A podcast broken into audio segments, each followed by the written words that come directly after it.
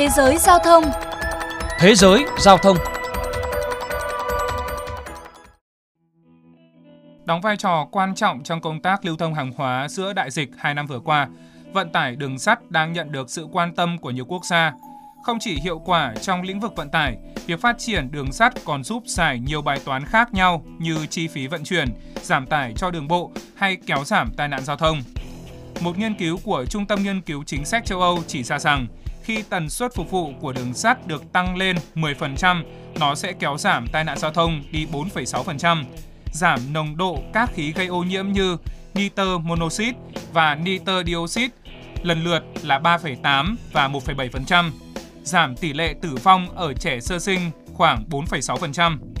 Do đó, trước tình hình diễn biến phức tạp của dịch bệnh, cũng như chuẩn bị cho hồi phục kinh tế thời kỳ bình thường mới, việc phát triển thị phần đường sắt là điều cần thiết.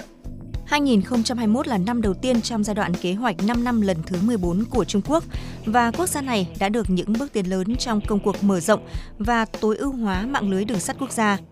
Theo đó, vào mùa hè vừa qua, các chuyến tàu cao tốc Phục Hưng đã bắt đầu chạy giữa Thành Quan, thủ phủ của khu tự trị Tây Tạng và Lâm Chi, địa khu, một đơn vị hành chính khác của Tây Tạng. Với tốc độ 160 km/h, chạy trên tuyến dài 435 km.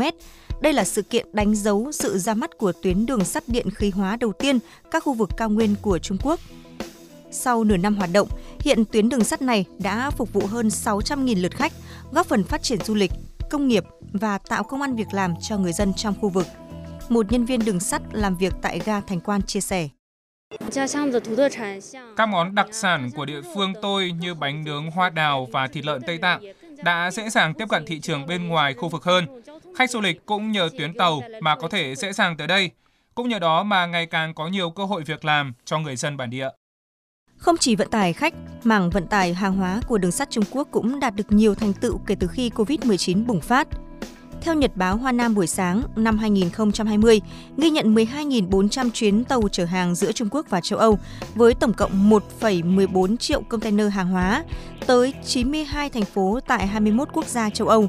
76.000 tấn hàng hóa phục vụ cho việc chống dịch được vận chuyển trên tuyến này. Huang Wei, một nhân viên lái tàu chia sẻ về điều kiện làm việc an toàn của mình trong mùa dịch. Tôi lái các toa tàu rỗng tới điểm dừng đầu tiên, nơi khách hàng sẽ chuyển hàng lên tàu. Sau đó tàu tiếp tục tới điểm dừng thứ hai, nơi tôi bàn sao ca cho một người lái tàu thứ hai đưa tàu tới Madrid, Tây Ban Nha. Giữa đại dịch, nhiều tuyến vận tải đường sắt thuộc sáng kiến vành đai và con đường của Trung Quốc càng trở nên nổi bật. Trong khi nhiều tuyến vận tải tắc nghẽn phải mất hàng tháng trời để hàng hóa tới tay người tiêu dùng, thì với vận tải đường sắt, thời gian rút xuống chỉ còn vài tuần, thậm chí tính bằng ngày. Như chuyến tàu đi từ Trường An trong năm 2020 đã thực hiện gần 3.400 chuyến vận tải hàng hóa sang châu Âu, chở gần 56.000 tấn vật tư y tế phục vụ cho công tác chống dịch. Hay tuyến vận tải từ Tây An, tổng giá trị ngoại thương đạt gần 54 tỷ đô la Mỹ vào năm 2020, tăng 7,2% so với cùng kỳ năm 2019 nhờ tận dụng vận tải đường sắt. Ông Chin Si Long, giám đốc một doanh nghiệp tại Tây An chia sẻ. Chỉ dựa vào vận tải biển thì không khác gì đi lại với một chân. Nếu kết hợp với cả vận tải đường sắt thì sẽ đem lại hiệu quả rất lớn cho doanh nghiệp. Đó là lý do để chúng tôi rời một phần công ty tới Tây An để tận dụng đường sắt. Kể từ đó, lợi nhuận của chúng tôi đã tăng gấp 4 lần.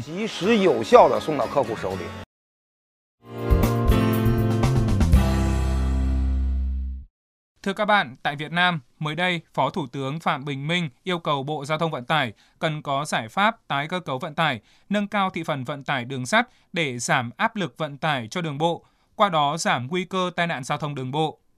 Về vấn đề này, Bộ trưởng Bộ Giao thông Vận tải Nguyễn Văn Thể nhấn mạnh hiện các cửa khẩu đường bộ đang ách tắc, trong khi hàng hóa qua các ga đường sắt biên giới vẫn thông suốt, cho thấy thuận lợi của vận tải đường sắt.